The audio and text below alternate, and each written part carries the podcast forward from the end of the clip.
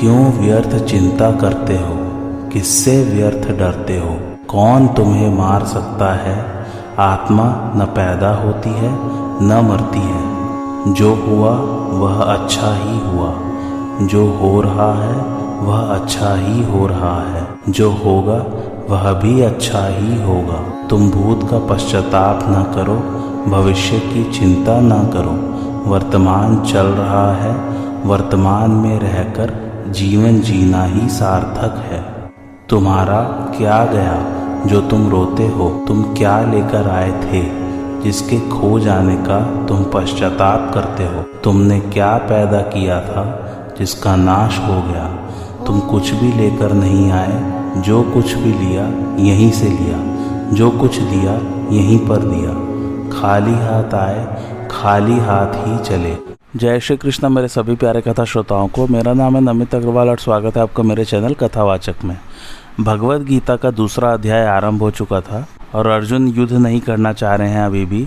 आगे वो क्या कहते हैं, आइए आज की कथा आरंभ करते हैं। अर्जुन व्याकुलता पूर्वक भगवान से प्रार्थना करते हैं। कार्पण्य दोषो उपहत स्वभावः प्रच्छामि त्वाम धर्म सम्मूढ़ चेता यच्छ्रेयः स्यानिश्चितम् ब्रूहि तन्मे शिष्यस्ते हम शाधि माम त्वाम प्रपन्नम। अर्थात कायरता रूप दोष से तिरस्कृत स्वभाव वाला और धर्म के विषय में मोहित अंतःकरण वाला मैं आपसे पूछता हूँ कि जो निश्चित कल्याण करने वाली हो वह बात मेरे लिए कहिए। मैं आपका शिष्य हूँ, आपके शरण हुए मुझे शिक्षा दीजिए। भावार्थ यह है, यद्यपि अर्जुन अपने मन में युद्ध से सर्वथा निवृत्त होने को सर्वश्रेष्ठ नहीं मानते थे, तथापि पाप से बचने के लिए उनको युद्ध से उपराम होने के सिवाय दूसरा कोई उपाय भी नहीं दिखता था। इसलिए वे युद्ध से उपराम होना चाहते थे और उपराम होने को गुण ही मानते थे, कायरता रूप दोष नहीं। परंतु भगवान ने अर्जुन की इस उपरति को कायरता और हृदय की तुच्छ दुर्बलता कहा, तो भगवान के उन निसंदिग्ध वचनों से अर्जुन को ऐसा विचार हुआ कि युद्ध से निवृत्त होना मेरे लिए उचित नहीं है। यह तो एक तरह की कायरता ही है जो मेरे स्वभाव के बिल्कुल विरुद्ध है, क्योंकि मेरे छात्र स्वभाव में दीनता और पलायन ये दोनों ही नहीं है। इस तरह भगवान के द्वारा कथित कायरता रूप दोष को अपने में स्वीकार करते हुए अर्जुन भगवान से कहते हैं कि एक तो कायरता रूप दोष के कारण मेरा छात्र स्वभाव एक तरह से दब गया है, और दूसरी बात मैं अपनी बुद्धि से धर्म के विषय में कुछ निर्णय नहीं कर पा रहा हूँ। मेरी बुद्धि में ऐसी मूढ़ता छा गई है कि धर्म के विषय में मेरी बुद्धि कुछ भी काम नहीं कर रही है।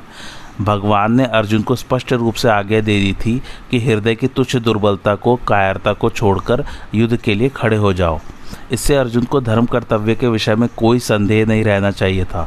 फिर भी संदेह रहने का कारण यह है कि एक तरफ तो युद्ध में कुटुंब का नाश करना, पूज्यजनों को मारना अधर्म दिखता है, और दूसरी तरफ युद्ध करना क्षत्रिय का धर्म दिखता है। इस प्रकार कुटुंबियों को देखते हुए युद्ध नहीं करना चाहिए और छात्र धर्म की दृष्टि से युद्ध करना चाहिए। इन दो बातों को लेकर अर्जुन धर्म संकट में पड़ गए। उनकी बुद्धि धर्म का निर्णय करने में कुंठित हो गई। ऐसा होने पर अभी इस समय मेरे लिए खास कर्तव्य क्या है, मेरा धर्म क्या है, इसका निर्णय कराने के लिए वे भगवान से पूछते हैं।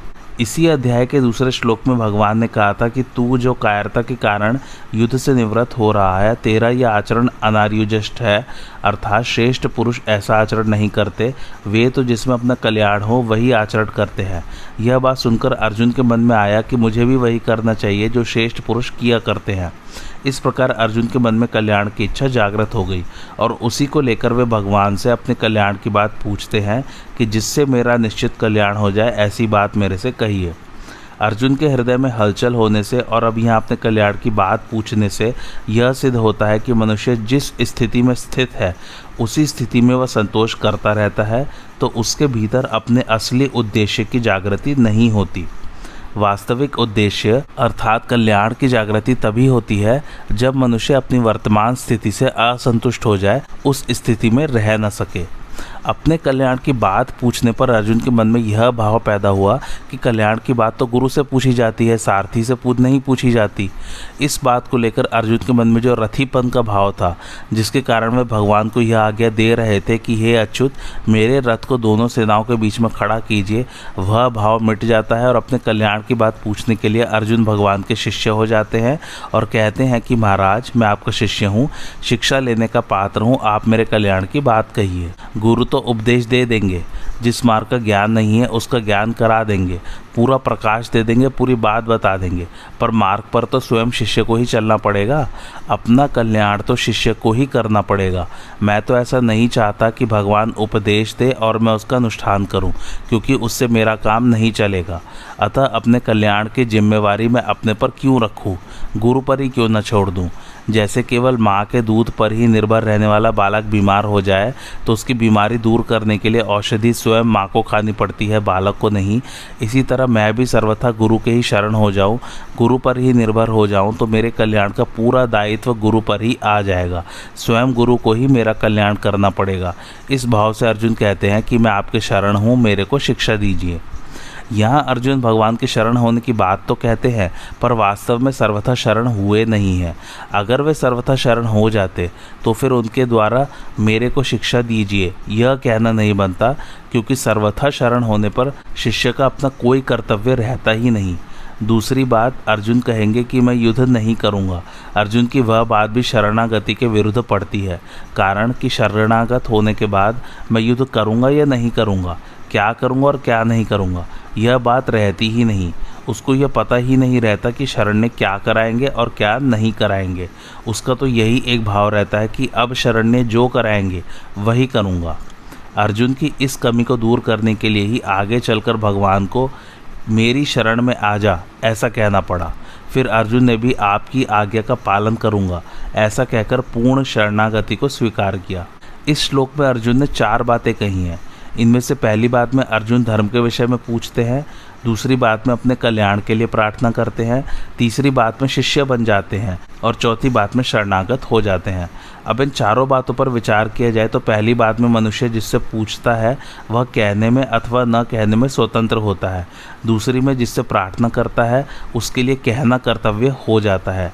तीसरे में जिनका शिष्य बन जाता है उन गुरु पर शिष्य को कल्याण का मार्ग बताने का विशेष दायित्व आ जाता है। चौथी में जिसके शरणागत हो जाता है उस शरण्य को शरणागत का उद्धार करना ही पड़ता है, अर्थात उसके उद्धार का उद्योग स्वयं शरण्य को करना पड़ता है। पूर्व श्लोक में अर्जुन भगवान के शरणागत तो हो जाते हैं, पर उनके मन में आता है कि भगवान का तो युद्ध कराने का ही भाव है, पर मैं युद्ध करना अपने लिए धर्मयुक्त नहीं मानता हूँ। उन्होंने जैसे पहले कहकर युद्ध के लिए आज्ञा दी, ऐसे ही वे अब भी युद्ध करने की आज्ञा दे देंगे। दूसरी बात, शायद मैं अपने हृदय के भाव को भगवान के सामने पूरी तरह नहीं रख पाया हूँ। इन बातों को लेकर अर्जुन आगे के श्लोक में युद्ध न करने के पक्ष में अपने हृदय की अवस्था का स्पष्ट रूप से वर्णन करते हैं। न ही प्रपश्यामि ममापनुद्याद यच्छोक मुछो षडमिंद्रियाणम अवाप्य भूमावस्पत्नमृद्धम राज्यम सुराणामपि चाधिपत्यम, अर्थात कारण कि पृथ्वी पर धन धान्य समृद्ध और शत्रु रहित राज्य तथा स्वर्ग में देवताओं का आधिपत्य मिल जाए तो भी इंद्रियों को सुखाने वाला मेरा जो शोक है वह दूर हो जाए ऐसा मैं नहीं देखता हूँ।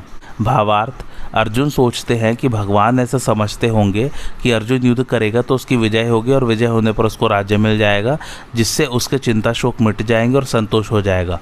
परंतु शोक के कारण मेरी ऐसी दशा हो गई है कि विजय होने पर भी मेरा शोक दूर हो जाए ऐसी बात मैं नहीं देखता। इस पृथ्वी के तुच्छ भोगों वाले राज्य की तो बात ही क्या, इंद्र का दिव्य भोगों वाला राज्य भी मिल जाए तो भी मेरा शोक जलन चिंता दूर नहीं हो सकती। अर्जुन ने पहले अध्याय में यह बात कही थी कि मैं न विजय चाहता हूँ, न राज्य चाहता हूँ और न सुखी चाहता हूँ, क्योंकि उस राज्य से क्या होगा, उन भोगों से क्या होगा और उस जीने से क्या होगा। जिनके लिए हम राज्य भोग एवं सुख चाहते हैं वे ही मरने के लिए सामने खड़े हैं। यहाँ अर्जुन कहते हैं कि पृथ्वी का धन धान्य संपन्न और निष्कंटक राज्य मिल जाए तथा देवताओं का आधिपत्य मिल जाए तो भी मेरा शोक दूर नहीं हो सकता, मैं उनसे सुखी नहीं हो सकता। वहाँ तो कौटुंबिक ममता की वृत्ति ज़्यादा होने से अर्जुन की युद्ध से उपरति हुई है, पर यहाँ उनकी जो उपरति हो रही है वह अपने कल्याण की वृत्ति पैदा होने से हो रही है। अतः वहाँ की उपरति और यहाँ की उपरति में बहुत अंतर है। जब कुटुंबियों के मरने की आशंका से ही मेरे को इतना शोक हो रहा है, तब उनके मरने पर मेरे को कितना शोक होगा। अगर मेरे को राज्य के लिए ही शोक होता तो वह राज्य के मिलने से मिट जाता, परंतु कुटुंब के नाश की आशंका से होने वाला शोक राज्य के मिलने से कैसे मिटेगा। शोक का मिटना तो दूर रहा, प्रत्युत शोक और बढ़ेगा, क्योंकि युद्ध में सब मारे जाएंगे तो मिले हुए राज्य को कौन भोगेगा, वह किसके काम आएगा। अतः पृथ्वी का राज्य और स्वर्ग का आधिपत्य मिलने पर भी इंद्रियों को सुखाने वाला मेरा शोक दूर नहीं हो सकता। प्राकृत पदार्थों के प्राप्त होने पर भी मेरा शोक दूर हो जाए, यह मैं नहीं देखता हूँ। ऐसा कहने के बाद अर्जुन ने क्या किया, इसका वर्णन संजय आगे के श्लोक में करते हैं। एव मुक्तवा हृषिकेशम गुड़ाकेशः परंतप न योत्स्य इति गोविंद मुक्तवा तूषणीम बभुव ह। संजय बोले, हे शत्रुतापन धृतराष्ट्र, ऐसा कहकर निद्रा को जीतने वाले अर्जुन अंतर्यामी भगवान गोविंद से मैं युद्ध नहीं करूँगा, ऐसा साफ साफ कहकर चुप हो गए।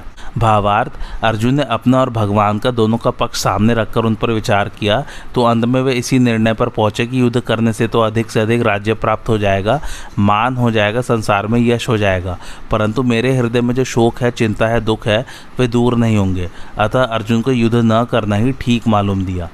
यद्यपि अर्जुन भगवान की बात का आदर करते हैं और उसको मानना भी चाहते हैं, परंतु उनके भीतर युद्ध करने की बात ठीक ठीक जच नहीं रही है, इसलिए अर्जुन अपने भीतर जची हुई बात को ही यहाँ स्पष्ट रूप से साफ साफ कह देते हैं कि मैं युद्ध नहीं करूँगा। इस प्रकार जब अपनी बात, अपना निर्णय भगवान से साफ साफ कह दिया, तब भगवान से कहने के लिए और कोई बात बाकी नहीं रही, अतः वे चुप हो जाते हैं। जब अर्जुन ने युद्ध करने के लिए साफ मना कर दिया, तब उसके बाद क्या हुआ, इसको संजय आगे के श्लोक में बताते हैं। तम उवाच ऋषिकेशः प्रहसन्निव भारत सेनयोरुभयोर्मध्ये विषिदन्तमिदं वचः। अर्थात, हे धृतराष्ट्र, दोनों सेनाओं के मध्य भाग में विषाद करते हुए उस अर्जुन के प्रति हंसते हुए से भगवान ऋषिकेश यह आगे कहे जाने वाले वचन बोले। भावार्थ, अर्जुन के भाव बदलने को देखकर, अर्थात पहले जो युद्ध करने का भाव था वह अब विषाद में बदल गया, इसको देखकर भगवान को हंसी आ गई।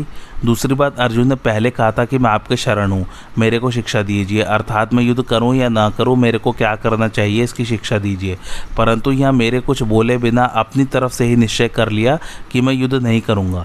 यह देखकर भगवान को हंसी आ गई। कारण कि शरणागत होने पर मैं क्या करूं और क्या नहीं करूं आदि कुछ भी सोचने का अधिकार नहीं रहता, उसको तो इतना ही अधिकार रहता है कि शरण ने जो काम कहता है वही काम करे। अर्जुन भगवान के शरण होने के बाद मैं युद्ध नहीं करूंगा ऐसा कहकर एक तरह से शरणागत होने से हट गए। इस बात को लेकर भगवान को हंसी आ गई। जब अर्जुन ने यह कह दिया कि मैं युद्ध नहीं करूंगा, तब भगवान को यही कह देना चाहिए था कि जैसी तेरी मर्जी आए वैसा कर, परंतु भगवान ने यही समझा कि मनुष्य जब चिंता शोक से विकल हो जाता है तब वह अपने कर्तव्य का निर्णय न कर सकने के कारण कभी कुछ तो कभी कुछ बोल उठता है। यही दशा अर्जुन की हो रही है। अतः भगवान के हृदय में अर्जुन के प्रति अत्यधिक स्नेह होने के कारण कृपालुता उमड़ पड़ी।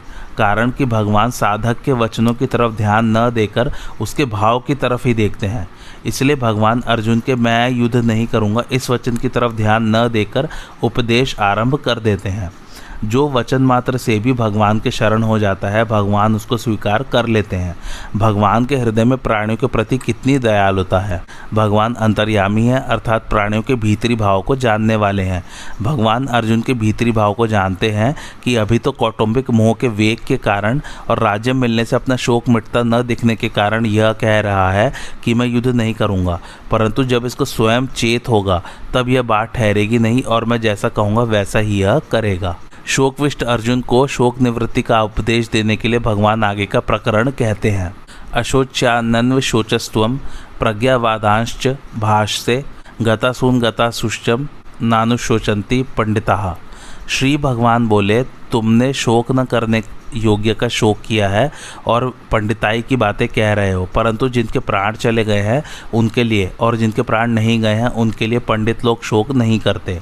भावार्थ, मनुष्य को शोक तब होता है जब वह संसार के प्राणी पदार्थों में दो विभाग कर लेता है कि ये मेरे हैं और ये मेरे नहीं हैं, ये मेरे निजी कुटुंबी है और ये मेरे निजी कुटुंबी नहीं हैं, ये हमारे वर्ण के हैं और ये हमारे वर्ण के नहीं हैं, ये हमारे आश्रम के हैं और ये हमारे आश्रम के नहीं हैं, ये हमारे पक्ष के हैं और ये हमारे पक्ष के नहीं हैं। जो हमारे होते हैं उनमें ममता, कामना, प्रियता, आसक्ति हो जाती है। इन ममता, कामना आदि से ही शोक, चिंता, भय, उद्वेग, हलचल, संताप आदि दोष पैदा होते हैं। ऐसा कोई भी दोष, अनर्थ नहीं है जो ममता, कामना आदि से पैदा न होता हो, यह सिद्धांत है। जो ममता धृतराष्ट्र में थी वही ममता अर्जुन में भी पैदा हुई, परंतु अर्जुन की वह ममता धृतराष्ट्र की ममता के समान नहीं थी। अर्जुन में धृतराष्ट्र की तरह पक्षपात नहीं था, अतः वे सभी को स्वजन कहते हैं और दुर्योधन आदि को भी स्वजन कहते हैं। तात्पर्य है कि अर्जुन के संपूर्ण कुरुवंशियों में ममता थी और उस ममता के कारण ही उनके मरने की आशंका से अर्जुन को शोक हो रहा था। इस शोक को मिटाने के लिए भगवान ने अर्जुन को गीता का उपदेश दिया है। इसके अंत में भगवान इसी शोक को अनुचित बताते हुए कहेंगे कि तू केवल मेरा ही आश्रय ले और शोक मत कर, कारण कि संसार का आश्रय लेने से ही शोक होता है और अनन्य भाव से मेरा आश्रय लेने से तेरे शोक चिंता आदि सब मिट जाएंगे। संसार मात्र में दो चीज़ें हैं, सत और असत, आत्मा और शरीर। इन दोनों में आत्मा तो अविनाशी है और शरीर विनाशी है, ये दोनों ही अशोच्य है। अविनाशी का कभी विनाश नहीं होता, इसलिए उसके लिए शोक करना बनता ही नहीं, और विनाशी का विनाश होता ही है, वह एक क्षण भी स्थायी रूप से नहीं रहता, इसलिए उसके लिए भी शोक करना नहीं बनता। तात्पर्य हुआ कि शोक करना न तो आत्मा को लेकर बन सकता है और न शरीर को लेकर ही बन सकता है। शोक के होने में तो केवल अविवेक अर्थात मूर्खता ही कारण है। मनुष्य के सामने जन्मना मरना लाभ हानि आदि के रूप में जो कुछ परिस्थिति आती है वह प्रारब्ध का अर्थात अपने किए हुए कर्मों का ही फल है। उस अनुकूल प्रतिकूल परिस्थिति को लेकर शोक करना, सुखी दुखी होना केवल मूर्खता ही है, कारण कि परिस्थिति चाहे अनुकूल आए चाहे प्रतिकूल आए उसका आरंभ और अंत होता है, अर्थात वह परिस्थिति पहले भी नहीं थी और अंत में भी नहीं रहेगी। जो परिस्थिति आदि में और अंत में नहीं रहती वह बीच में एक क्षण भी स्थायी नहीं होती। अगर स्थायी होती तो मिटती कैसे, और मिटती है तो स्थायी कैसे। ऐसी प्रतिक्षण मिटने वाली अनुकूल प्रतिकूल परिस्थिति को लेकर हर्ष शोक करना, सुखी दुखी होना केवल मूर्खता है। एक तरफ तो तू पंडिताई की बातें बघार रहा है और दूसरी तरफ शोक भी कर रहा है, अतः तू केवल बातें ही बनाता है, वास्तव में तू पंडित नहीं है, क्योंकि जो पंडित होते हैं वे किसी के लिए भी कभी शोक नहीं करते। कुल का नाश होने से कुल धर्म नष्ट हो जाएगा, धर्म के नष्ट होने से स्त्रियाँ दूषित हो जाएगी, जिससे वट संकर पैदा होगा। वह वट संकर कुल घातियों को और उनके कुल को नरकों में ले जाने वाला होगा। पिंड और पानी न मिलने से उनके पितरों का भी पतन हो जाएगा। ऐसी तेरी पंडिताई की बातों से भी यही सिद्ध होता है कि शरीर नाशवान है और आत्मा अविनाशी है। अगर आत्मा स्वयं अविनाशी न होता तो कुल घाती और कुल के नरकों में जाने का भय नहीं होता, पितरों का पतन होने की चिंता नहीं होती। अगर तुझे कुल की और पितरों की चिंता होती है, उनका पतन होने का भय होता है, तो इससे सिद्ध होता है कि शरीर नाशवान है और उसमें रहने वाला आत्मा अनित्य है, अतः शरीर के नाश को लेकर तेरा शोक करना अनुचित है। सबके पिंड प्राण का वियोग अवश्यंभावी है, उनमें से किसी के पिंड प्राण का वियोग हो गया है और किसी का होने वाला है, अतः उनके लिए शोक नहीं करना चाहिए। तुमने जो शोक किया है यह तुम्हारी गलती है। जो मर गए हैं उनके लिए शोक करना तो महान गलती है, कारण कि मरे हुए प्राणियों के लिए शोक करने से उन प्राणियों को दुख भोगना पड़ता है। जैसे मृत आत्मा के लिए जो पिंड और जल दिया जाता है वह उसको परलोक में मिल जाता है, ऐसे ही मृत आत्मा के लिए जो कफ और आंसू बहाते हैं वे मृत आत्मा को परवश होकर खाने पीने पड़ते हैं। मृत आत्मा को अपने बंधु बांधवों के द्वारा त्यक्त कफ युक्त आंसुओं को विवश होकर खाना पीना पड़ता है, इसलिए रोना नहीं चाहिए। प्रत्युत अपनी शक्ति के अनुसार मृत आत्मा की और्ध्वदैहिक क्रिया करनी चाहिए। जो अभी जी रहे हैं उनके लिए भी शोक नहीं करना चाहिए, उनका तो पालन पोषण करना चाहिए, प्रबंध करना चाहिए। उनकी क्या दशा होगी, उनका भरण पोषण कैसे होगा, उनकी सहायता कौन करेगा आदि चिंता शोक कभी नहीं करने चाहिए, क्योंकि चिंता शोक करने से कोई लाभ नहीं है। मेरे शरीर के अंग शिथिल हो रहे हैं, मुख सूख रहा है आदि विकारों के पैदा होने में मूल कारण है शरीर के साथ एकता मानना, कारण कि शरीर के साथ एकता मानने से ही शरीर का पालन पोषण करने वालों के साथ अपनापन हो जाता है, और उस अपनेपन के कारण ही कुटुंबियों के मरने की आशंका से अर्जुन के मन में चिंता शोक हो रहे हैं, तथा चिंता शोक से ही अर्जुन के शरीर में उपर्युक्त विकार प्रकट हो रहे हैं। सत असत विवेकवती बुद्धि का नाम पंडा है, वह पंडा जिनकी विकसित हो गई है, अर्थात जिनको सत असत का स्पष्टतया विवेक हो गया है, वे पंडित है। ऐसे पंडितों में सत असत को लेकर शोक नहीं होता, क्योंकि सत को सत मानने से भी शोक नहीं होता और असत को असत मानने से भी शोक नहीं होता। स्वयं सत स्वरूप है और बदलने वाला शरीर असत स्वरूप है। असत को सत मान लेने से ही शोक होता है, अर्थात ये शरीर आदि ऐसे ही बने रहे, मरे नहीं, इस बात को लेकर ही शोक होता है। सत को लेकर कभी चिंता शोक होते ही नहीं है। एक विभाग शरीर का है और एक विभाग आत्मा का है। दोनों एक दूसरे से सर्वथा संबंध रहित है। दोनों का स्वभाव ही अलग अलग है। एक जड़ है, एक चेतन है। एक नाशवान है, एक अविनाशी है। एक विकारी है, एक निर्विकार है। एक में प्रतिक्षण परिवर्तन होता है और एक अनंत काल तक ज्यों का त्यों ही रहता है। शरीर और आत्मा दोनों ही अशोच्य है। शरीर का निरंतर विनाश होता है, अतः उसके लिए शोक करना नहीं बनता, और आत्मा का विनाश कभी होता ही नहीं, अतः उसके लिए भी शोक करना नहीं बनता। शोक केवल मूर्खता से होता है। शरीर की निरंतर सहज निवृत्ति है और आत्मा निरंतर सबको प्राप्त है। शरीर और आत्मा के इस विभाग को जानने वाले विवेकी मनुष्य मृत अथवा जीवित किसी भी प्राणी के लिए कभी शोक नहीं करते। उनकी दृष्टि में बदलने वाले शरीर का विभाग ही अलग है और न बदलने वाले आत्मा अर्थात स्वरूप की सत्ता का विभाग ही अलग है। गीता का उपदेश शरीर और आत्मा के भेद से आरंभ होता है। दूसरे दार्शनिक ग्रंथ तो आत्मा और अनात्मा का इदंता से वर्णन करते हैं, पर गीता इदंता से आत्मा अनात्मा का वर्णन न करके सबके अनुभव के अनुसार देह देही, शरीर शरीरी का वर्णन करती है। यह गीता की विलक्षणता है। साधक अपना कल्याण चाहता है तो उसके लिए सबसे पहले यह जानना आवश्यक है कि मैं कौन हूँ। अर्जुन ने भी अपने कल्याण का उपाय पूछा है। देह और देही का भेद स्वीकार करने से ही कल्याण हो सकता है। जब तक मैं देह हूँ यह भाव रहेगा, तब तक कितना ही उपदेश सुनते रहें, सुनाते रहें और साधन भी करते रहें, कल्याण नहीं होगा। जो वस्तु अपनी न हो उसको अपना मान लेना और जो वस्तु वास्तव में अपनी हो उसको अपना न मानना बहुत बड़ी भूल है। अपनी वस्तु वही हो सकती है जो सदा हमारे साथ रहे और हम सदा उसके साथ रहें। शरीर एक क्षण भी हमारे साथ नहीं रहता और परमात्मा निरंतर हमारे साथ रहते हैं, कारण कि शरीर की सजातीयता संसार के साथ है और हमारी अर्थात आत्मा की सजातीयता परमात्मा के साथ है। इसलिए शरीर को अपना मानना और परमात्मा को अपना न मानना सबसे बड़ी भूल है। इस भूल को मिटाने के लिए भगवान गीता में सबसे पहले शरीर आत्मा के भेद का वर्णन करते हैं और साधक को उद्बोधन करते हैं कि जिसकी मृत्यु होती है वह तुम नहीं हो, अर्थात तुम शरीर नहीं हो। तुम ज्ञाता अर्थात जानने वाले हो। शरीर ज्ञेय अर्थात जानने में आने वाला है। तुम सर्वदेशीय हो, शरीर एक देशीय है। तुम चिन्मय लोक के निवासी हो, शरीर जड़ संसार का निवासी है। तुम मुझ परमात्मा के अंश हो, शरीर प्रकृति का अंश है। तुम निरंतर अमरता में रहते हो, शरीर निरंतर मृत्यु में रहता है। शरीर की क्षति से तुम्हारी किंचन मात्र भी क्षति नहीं होती, अतः शरीर को लेकर तुम्हें शोक, चिंता, भय आदि नहीं होने चाहिए। आत्मा किसी शरीर से लिप्त नहीं है, इसलिए उसको सर्वव्यापी कहा गया है। तात्पर्य हुआ कि साधक का स्वरूप सत्ता मात्र है, अतः वास्तव में वह आत्मा नहीं है, प्रत्युत बिना आत्मा का है। इसलिए भगवान ने उसको अव्यक्त भी कहा है। शरीर प्रतिक्षण नष्ट होने वाला है और असत है। असत की सत्ता विद्यमान नहीं है। जिसकी सत्ता विद्यमान नहीं है ऐसे असत शरीर को लेकर साधक शरीर वाला कैसे हो सकता है। इसलिए साधक शरीर भी नहीं है और आत्मा भी नहीं है, परंतु इस प्रकरण में भगवान ने साधकों को समझाने की दृष्टि से उस सत्ता मात्र स्वरूप को आत्मा नाम से कहा है। आत्मा कहने का तात्पर्य यही बताना है कि तुम शरीर नहीं हो। जिस समय हम शरीर और आत्मा का विचार करते हैं उस समय भी शरीर और आत्मा वैसे ही है, और जिस समय विचार नहीं करते उस समय भी वे वैसे ही हैं। विचार करने से वस्तु स्थिति में तो कोई फर्क नहीं पड़ता, पर साधक का मोह मिट जाता है, उसका मनुष्य जन्म सफल हो जाता है। मनुष्य शरीर विवेक प्रधान है, अतः मैं शरीर नहीं हूँ यह विवेक मनुष्य शरीर में ही हो सकता है। शरीर को मैं मेरा मानना मनुष्य बुद्धि नहीं है, प्रत्युत पशु बुद्धि है।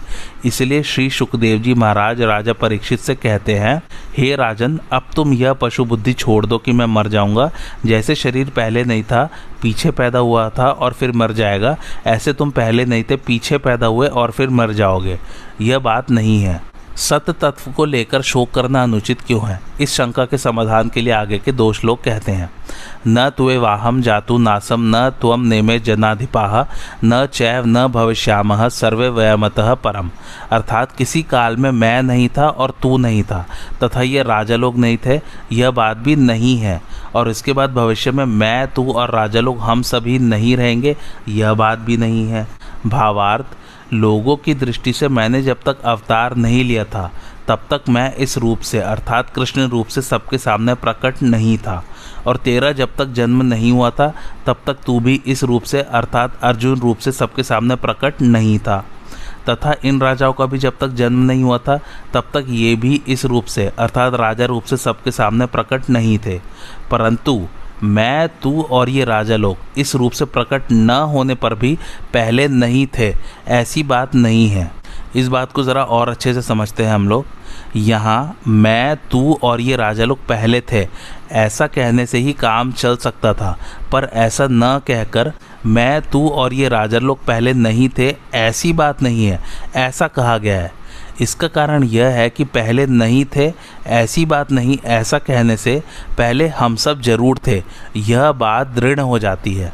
तात्पर्य यह हुआ कि नित्य तत्व सदा ही नित्य है, इसका कभी अभाव था ही नहीं। कहने का तात्पर्य है कि भूत, भविष्य और वर्तमान काल में तथा किसी भी देश, परिस्थिति, अवस्था, घटना, वस्तु आदि में नित्य तत्व का किंचित मात्र भी अभाव नहीं हो सकता।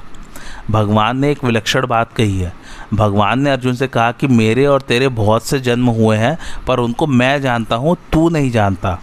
इस प्रकार भगवान ने अपना ईश्वरपना प्रकट करके जीवों से अपने को अलग बताया है, परंतु यहाँ भगवान जीवों के साथ अपनी एकता बता रहे हैं। इसका तात्पर्य है कि वहाँ भगवान का आशय अपनी महत्ता, विशेषता प्रकट करने में है, और यहाँ भगवान का आशय तात्विक दृष्टि से नित्य तत्व को जनाने में है। भविष्य में शरीरों की ये अवस्थाएँ नहीं रहेंगी और एक दिन ये शरीर भी नहीं रहेंगे, परंतु ऐसी अवस्था में भी हम सब नहीं रहेंगे, यह बात नहीं है, अर्थात हम सब जरूर रहेंगे। कारण कि नित्य तत्व का कभी अभाव था नहीं और होगा भी नहीं। मैं, तू और राजा लोग हम सब ही पहले नहीं थे, यह बात भी नहीं है, और आगे नहीं रहेंगे, यह बात भी नहीं है। इस प्रकार भूत और भविष्य की बात तो भगवान ने कह दी, पर वर्तमान की बात भगवान ने नहीं कही।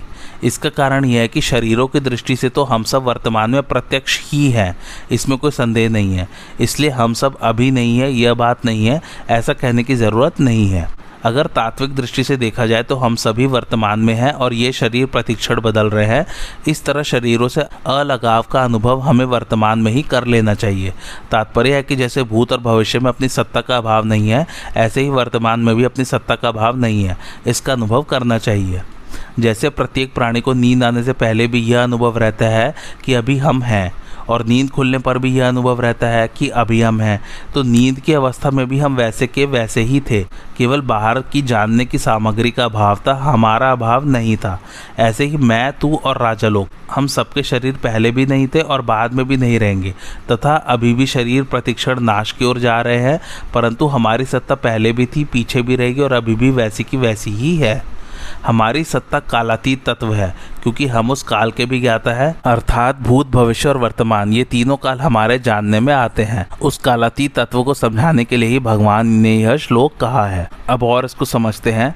मैं, तू और राजा लोग पहले नहीं थे, यह बात नहीं है, और आगे नहीं रहेंगे, यह बात भी नहीं है, ऐसा कहने का तात्पर्य है कि जब ये शरीर नहीं थे तब भी हम सब थे, और जब ये शरीर नहीं रहेंगे तब भी हम रहेंगे, अर्थात ये सब शरीर तो हैं नाशवान और हम सब हैं अविनाशी। ये शरीर पहले नहीं थे और आगे नहीं रहेंगे, इससे शरीरों की अनित्यता सिद्ध हुई है, और हम सब पहले थे और आगे रहेंगे, इससे सबके स्वरूप की नित्यता सिद्ध हुई है। इन दो बातों से यह एक सिद्धांत सिद्ध होता है कि जो आदि और अंत में रहता है वह मध्य में भी रहता है, तथा जो आदि और अंत में नहीं रहता वह मध्य में भी नहीं रहता। जो आदि और अंत में नहीं रहता वह मध्य में कैसे नहीं रहता, क्योंकि वह तो हमें दिखता है। इसका उत्तर यह है कि जिस दृष्टि से अर्थात जिन मन, बुद्धि और इंद्रियों से दृश्य का अनुभव हो रहा है, उन मन, बुद्धि, इंद्रियों सहित वह दृश्य प्रतिक्षण बदल रहा है, वे एक क्षण भी स्थायी नहीं है। ऐसा होने पर भी जब स्वयं दृश्य के साथ तादात्म्य कर लेता है तब वह दृष्टा अर्थात देखने वाला बन जाता है। जब देखने के साधन अर्थात मन, बुद्धि, इंद्रियाँ और दृश्य अर्थात मन, बुद्धि, इंद्रियों के विषय ये सभी एक क्षण भी स्थायी नहीं है, तो देखने वाला स्थायी कैसे सिद्ध होगा। तात्पर्य है कि देखने वाले की संज्ञा तो दृश्य और दर्शन के संबंध से ही है। दृश्य और दर्शन से संबंध न हो तो देखने वाले की कोई संज्ञा नहीं होती, प्रत्युत उसका आधार रूप जो नित्य तत्व है वही रह जाता है, उस नित्य तत्व को हम सबकी उत्पत्ति, स्थिति और प्रलय का आधार और संपूर्ण प्रतीतियों का प्रकाशक कह सकते हैं। परंतु ये आधार और प्रकाशक नाम भी आधेय और प्रकाश्य के संबंध से ही है। आधेय और प्रकाश्य के न रहने पर भी उसकी सत्ता ज्यों की त्यों ही है। उस सत्य तत्व की तरफ जिसकी दृष्टि है उसको शोक कैसे हो सकता है, अर्थात नहीं हो सकता। इसी दृष्टि से मैं, तू और राजालोक स्वरूप से अशोच्य है। ऊपर में जो मैंने देखने वाले दृश्य और दर्शन उसका जो एग्जाम्पल दिया है उसको अच्छे से समझिए। अगर देखने के लिए कोई चीज़ रहेगी ही नहीं, यानी कि कोई, पहली बात तो कोई दृश्य ही नहीं है, कुछ देखने के लिए है ही नहीं, तो आप किस चीज़ का दर्शन करोगे? अगर दोनों ही नहीं है तो आप तो हो ही नहीं। फिर दृश्य के लिए पहली बात तो कोई चीज़ होनी चाहिए देखने के लिए, उसके बाद जब आप दर्शन करोगे तब आपकी संज्ञा बनती है। तो अगर दृश्य और दर्शन नहीं है तो देखने वाला भी एग्जिस्ट नहीं करता है, सिर्फ उसकी आत्मा एग्जिस्ट करती है। आगे बढ़ते हैं। इस श्लोक में परमात्मा और जीवात्मा के साधर्म्य का वर्णन है। भगवान कहते हैं कि मैं कृष्ण रूप से, तू अर्जुन रूप से तथा सब लोग राजा रूप से पहले भी नहीं थे और आगे भी नहीं रहेंगे, पर सत्ता रूप से हम सब पहले भी थे और आगे भी रहेंगे। तात्पर्य है कि मैं, तू तथा राजा लोग ये तीनों शरीर को लेकर तो अलग अलग है पर सत्ता को लेकर एक ही है। शरीर तो पहले भी नहीं थे और बाद में भी नहीं रहेंगे, पर स्वरूप अर्थात स्वयं की सत्ता पहले भी थी, बाद में भी रहेगी और वर्तमान में भी है। जब ये शरीर नहीं थे तब भी सत्ता थी और जब ये शरीर नहीं रहेंगे तब भी सत्ता रहेगी। एक सत्ता के सिवाय कुछ नहीं है। भूतकाल और भविष्यकाल की घटना जितनी दूर दिखती है उतनी ही दूर वर्तमान भी है। जैसे भूत और भविष्य से हमारा संबंध नहीं है, ऐसे ही वर्तमान से भी हमारा संबंध नहीं है। जब संबंध ही नहीं है तो फिर भूत, भविष्य और वर्तमान में क्या फ़र्क हुआ? ये तीनों काल के अंतर्गत हैं, जबकि हमारा स्वरूप काल से अतीत है। काल का तो खंड होता है पर स्वरूप सत्ता अखंड है। शरीर को अपना स्वरूप मानने से ही भूत, भविष्य और वर्तमान में फ़र्क दिखता है। वास्तव में भूत, भविष्य और वर्तमान विद्यमान है ही नहीं। अनेक युग बदल जाए तो भी आत्मा बदलती नहीं, वह का वह ही रहता है, क्योंकि वह परमात्मा का अंश है। परंतु शरीर बदलता ही रहता है, क्षण मात्र भी वह नहीं रहता। देनो सिमन्यथा देहे कौमारम यौवनम जरा तथा देहांतर प्राप्तिर्धीर तत्र न मुहानति। अर्थात देहधारी के इस मनुष्य शरीर में जैसे बालकपन, जवानी और वृद्धावस्था होती है, ऐसे ही दूसरे शरीर की प्राप्ति होती है। उस विषय में धीर मनुष्य मोहित नहीं होता। भावार्थ, शरीरधारी के शरीर में पहले बाल्यावस्था आती है, फिर युवावस्था आती है और फिर वृद्धावस्था आती है। तात्पर्य है कि शरीर में कभी एक अवस्था नहीं रहती, उसमें निरंतर परिवर्तन होता रहता है। यहाँ शरीरधारी के इस शरीर में ऐसा कहने से सिद्ध होता है कि आत्मा अलग है और शरीर अलग है। आत्मा दृष्टा है और शरीर दृश्य है। अतः शरीर में बालकपन आदि अवस्थाओं का जो परिवर्तन है वह परिवर्तन आत्मा में नहीं है। जैसे शरीर की कुमार, युवा आदि अवस्थाएं होती हैं, ऐसे ही देहांतर की अर्थात दूसरे शरीर की प्राप्ति होती है। जैसे स्थूल शरीर बालक से जवान एवं जवान से बूढ़ा हो जाता है, तो इन अवस्थाओं के परिवर्तन को लेकर कोई शोक नहीं होता। ऐसे ही आत्मा एक शरीर से दूसरे शरीर में जाता है, तो इस विषय में भी शोक नहीं होना चाहिए। जैसे स्थूल शरीर के रहते रहते कुमार, युवा आदि अवस्थाएं होती हैं, ऐसे ही सूक्ष्म और कारण शरीर के रहते रहते देहांतर की प्राप्ति होती है। अर्थात जैसे बालकपन, जवानी आदि स्थूल शरीर की अवस्थाएं हैं, ऐसे देहांतर की प्राप्ति अर्थात मृत्यु के बाद दूसरा शरीर धारण करना सूक्ष्म और कारण शरीर की अवस्था है। स्थूल शरीर के रहते रहते कुमार आदि अवस्थाओं का परिवर्तन होता है, यह तो स्थूल दृष्टि है। सूक्ष्म दृष्टि से देखा जाए तो अवस्थाओं की तरह स्थूल शरीर में भी परिवर्तन होता रहता है। बाल्यावस्था में जो शरीर था वह युवावस्था में नहीं है। वास्तव में ऐसा कोई भी क्षण नहीं है जिस क्षण में स्थूल शरीर का परिवर्तन न होता हो। ऐसे ही सूक्ष्म और कारण शरीर में भी प्रतिक्षण परिवर्तन होता रहता है, जो देहांतर रूप से स्पष्ट देखने में आता है। देहांतर की प्राप्ति होने पर स्थूल शरीर तो छूट जाता है, पर मुक्ति से पहले सूक्ष्म और कारण शरीर नहीं छूटते। जब तक मुक्ति न हो तब तक सूक्ष्म और कारण शरीर के साथ संबंध बना रहता है। अब विचार यह करना है कि स्थूल शरीर का तो हमें ज्ञान होता है, पर सूक्ष्म और कारण शरीर का हमें ज्ञान नहीं होता। अतः जब सूक्ष्म और कारण शरीर का ज्ञान भी नहीं होता तो उनके परिवर्तन का ज्ञान हमें कैसे हो सकता है? इसका उत्तर है कि जैसे स्थूल शरीर का ज्ञान उसकी अवस्थाओं को लेकर होता है, ऐसे ही सूक्ष्म और कारण शरीर का ज्ञान भी उसके अवस्थाओं को लेकर होता है। स्थूल शरीर की जागृत, सूक्ष्म शरीर की स्वप्न और कारण शरीर की सुषुप्ति अवस्था मानी जाती है। मनुष्य अपनी बाल्यावस्था में अपने को स्वप्न में बालक देखता है, युवावस्था में स्वप्न में युवा देखता है और वृद्धावस्था में स्वप्न में वृद्ध देखता है। इससे सिद्ध हो गया कि स्थूल शरीर के साथ साथ सूक्ष्म शरीर का भी परिवर्तन होता है। ऐसे ही सुषुप्ति अवस्था बाल्यावस्था में ज़्यादा होती है, युवावस्था में कम होती है और वृद्धावस्था में वह बहुत कम हो जाती है। अतः इससे कारण शरीर का परिवर्तन भी सिद्ध हो गया। दूसरी बात, बाल्यावस्था और युवावस्था में नींद लेने पर शरीर और इंद्रियों में जैसी ताजगी आती है वैसी ताजगी वृद्धावस्था में नींद लेने पर नहीं आती, अर्थात वृद्धावस्था में बाल्य और युवावस्था जैसा विश्राम नहीं मिलता। इस रीति से भी कारण शरीर का परिवर्तन सिद्ध होता है। जिसको दूसरा देवता, पशु, पक्षी आदि का शरीर मिलता है उसको उस शरीर में मैं यही हूँ ऐसा अनुभव होता है, तो यह सूक्ष्म शरीर का परिवर्तन हो गया है। ऐसे ही कारण शरीर में स्वभाव अर्थात प्रकृति रहता है, जिसको स्थूल दृष्टि से आदत कहते हैं। वह आदत देवता की ओर होती है तथा पशु पक्षी आदि की ओर होती है, तो यह कारण शरीर का परिवर्तन हो गया। अगर आत्मा का परिवर्तन होता तो अवस्थाओं के बदलने पर भी मैं वही हूँ ऐसा ज्ञान नहीं होता। इससे सिद्ध होता है कि आत्मा में अर्थात स्वयं में परिवर्तन नहीं हुआ है। यहाँ एक शंका हो सकती है कि स्थूल शरीर की अवस्थाओं के बदलने पर तो उनका ज्ञान होता है, पर शरीरांतर की प्राप्ति होने पर पहले के शरीर का ज्ञान क्यों नहीं होता।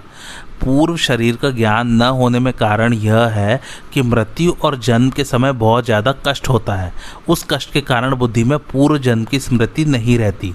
जैसे लकवा मार जाने पर अधिक वृद्धावस्था होने पर बुद्धि में पहले जैसा ज्ञान नहीं रहता, ऐसे ही मृत्यु काल में तथा जन्म काल में बहुत बड़ा धक्का लगने पर पूर्व जन्म का ज्ञान नहीं रहता। मनुष्य रोते हुए सज्जनों के बीच अत्यंत वेदना से अचेत होकर मृत्यु को प्राप्त होता है। जन्म के समय उसके श्वास की गति रुक जाती है और पूर्व स्मृति नष्ट हो जाती है। परंतु जिसकी मृत्यु में ऐसा कष्ट नहीं होता, अर्थात शरीर के अवस्थांतर की प्राप्ति की तरह अनायास ही देहांतर की प्राप्ति हो जाती है, उसकी बुद्धि में पूर्व जन्म की स्मृति रह सकती है। अब विचार करें कि जैसा ज्ञान अवस्थांतर की प्राप्ति में होता है वैसा ज्ञान देहांतर की प्राप्ति में नहीं होता, परंतु तो मैं हूँ इस प्रकार अपनी सत्ता का ज्ञान तो सबको रहता है।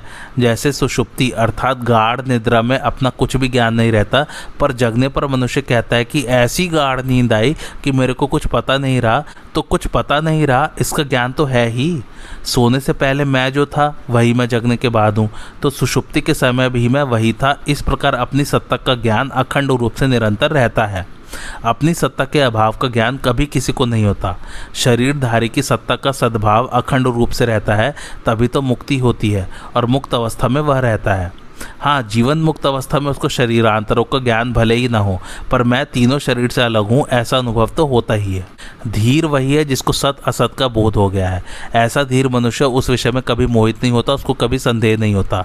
इसका अर्थ यह नहीं है कि उस धीर मनुष्य को देहांतर की प्राप्ति होती है। ऊंच नीच योनियों में जन्म होने का कारण गुणों का संग है और गुणों से संबंध विच्छेद होने पर धीर मनुष्य को देहांतर की प्राप्ति हो ही नहीं सकती। तात्पर्य है कि देह क्या है, देही क्या है, परिवर्तनशील क्या है, अपरिवर्तनशील क्या है, अनित्य क्या है, नित्य क्या है, असत क्या है, सत क्या है, विकारी क्या है, अविकारी क्या है, इस विषय में वह मोहित नहीं होता। देह और देही सर्वथा अलग है, इस विषय में उसको कभी मोह नहीं होता। उसको अपनी असंगता का अखंड ज्ञान रहता है। शरीर कभी एक रूप रहता ही नहीं और सत्ता कभी अनेक रूप होती ही नहीं। शरीर जन्म से ही पहले भी नहीं था, मरने के बाद भी नहीं रहेगा तथा वर्तमान में भी वह प्रतिक्षण मर रहा है। वास्तव में गर्भ में आते ही शरीर के मरने का क्रम शुरू हो जाता है। बाल्यावस्था मर जाए तो युवावस्था आ जाती है, युवावस्था मर जाए तो वृद्धावस्था आ जाती है और वृद्धावस्था मर जाए तो देहांत अवस्था अर्थात दूसरे शरीर की प्राप्ति हो जाती है। ये सब अवस्थाएं शरीर की है। बाल, युवा और वृद्ध ये तीन अवस्थाएं स्थूल शरीर की है और देहांतर की प्राप्ति सूक्ष्म शरीर तथा कारण शरीर की है। परंतु स्वरूप की चिन्मय सत्ता इन सभी अवस्थाओं से अतीत है। अवस्थाएं बदलती है, स्वरूप वही रहता है। इस प्रकार शरीर विभाग और सत्ता विभाग को अलग अलग जानने वाला तत्वज्ञ पुरुष कभी किसी अवस्था में भी मोहित नहीं होता। जीव अपने कर्मों का फल भोगने के लिए अनेक योनियों में जाता है, नरक और स्वर्ग में जाता है। ऐसा कहने मात्र से सिद्ध होता है कि 84 लाख योनियाँ छूट जाती है, स्वर्ग और नरक छूट जाते हैं, पर स्वयं अर्थात आत्मा वही रहता है। योनियाँ अर्थात शरीर बदलती है, जीव अर्थात आत्मा नहीं बदलता। जीव एक रहता है, तभी तो वह अनेक योनियों में अनेक लोकों में जाता है। जो अनेक योनियों में जाता है वह स्वयं किसी के साथ लिप्त नहीं होता, कहीं नहीं फंसता। अगर वह लिप्त हो जाए, फंस जाए, तो फिर 84 लाख योनियों को कौन भोगेगा? स्वर्ग नरक में कौन जाएगा? मुक्त कौन होगा? जन्मना और मरना हमारा धर्म नहीं है, प्रत्यु शरीर का धर्म है। हमारी आयु अनादि और अनंत है, जिसके अंतर्गत अनेक शरीर उत्पन्न होते और मरते रहते हैं। जैसे हम अनेक वस्त्र बदलते रहते हैं, पर वस्त्र बदलने पर हम नहीं बदलते, प्रत्युत वे के वे ही रहते हैं। ऐसे ही अनेक योनियों में जाने पर भी हमारी सत्य नित्य निरंतर ज्यों की त्यों रहती है। तात्पर्य है कि हमारी स्वतंत्रता और असंगता स्वतः सिद्ध है। हमारा जीवन किसी एक शरीर के अधीन नहीं है। असंग होने के कारण ही हम अनेक शरीरों में जाने पर भी वही रहते हैं, पर शरीर के साथ संग मान लेने के कारण हम अनेक शरीरों को धारण करते रहते हैं। माना हुआ संग तो टिकता नहीं, पर हम नया नया संग पकड़ते रहते हैं। अगर नया संग न पकड़े तो मुक्ति अर्थात असंगता स्वाधीनता स्वतः सिद्ध है। जो मनुष्य सहसा मृत्यु को प्राप्त होकर फिर कहीं सहसा जन्म ले लेते हैं, उनका पुराना अभ्यास या संस्कार कुछ काल तक बना रहता है। इसलिए वे लोक में पूर्व जन्म की बातों के ज्ञान से युक्त होकर जन्म लेते हैं और जाति स्मर कहलाते हैं। फिर जो जो वे बढ़ने लगते हैं, त्यों त्यों उनकी स्वप्न जैसी वह पुरानी स्मृति नष्ट होने लग जाती है। यह एक विशेष बात थी। आज की कथा ये समाप्त होती। कैसी लगी आप लोग को मेरी कथा, मुझे कमेंट करके ज़रूर बताइए और मेरे चैनल कथावाचक को लाइक शेयर और सब्सक्राइब जरूर कीजिए। Thanks for watching. धन्यवाद।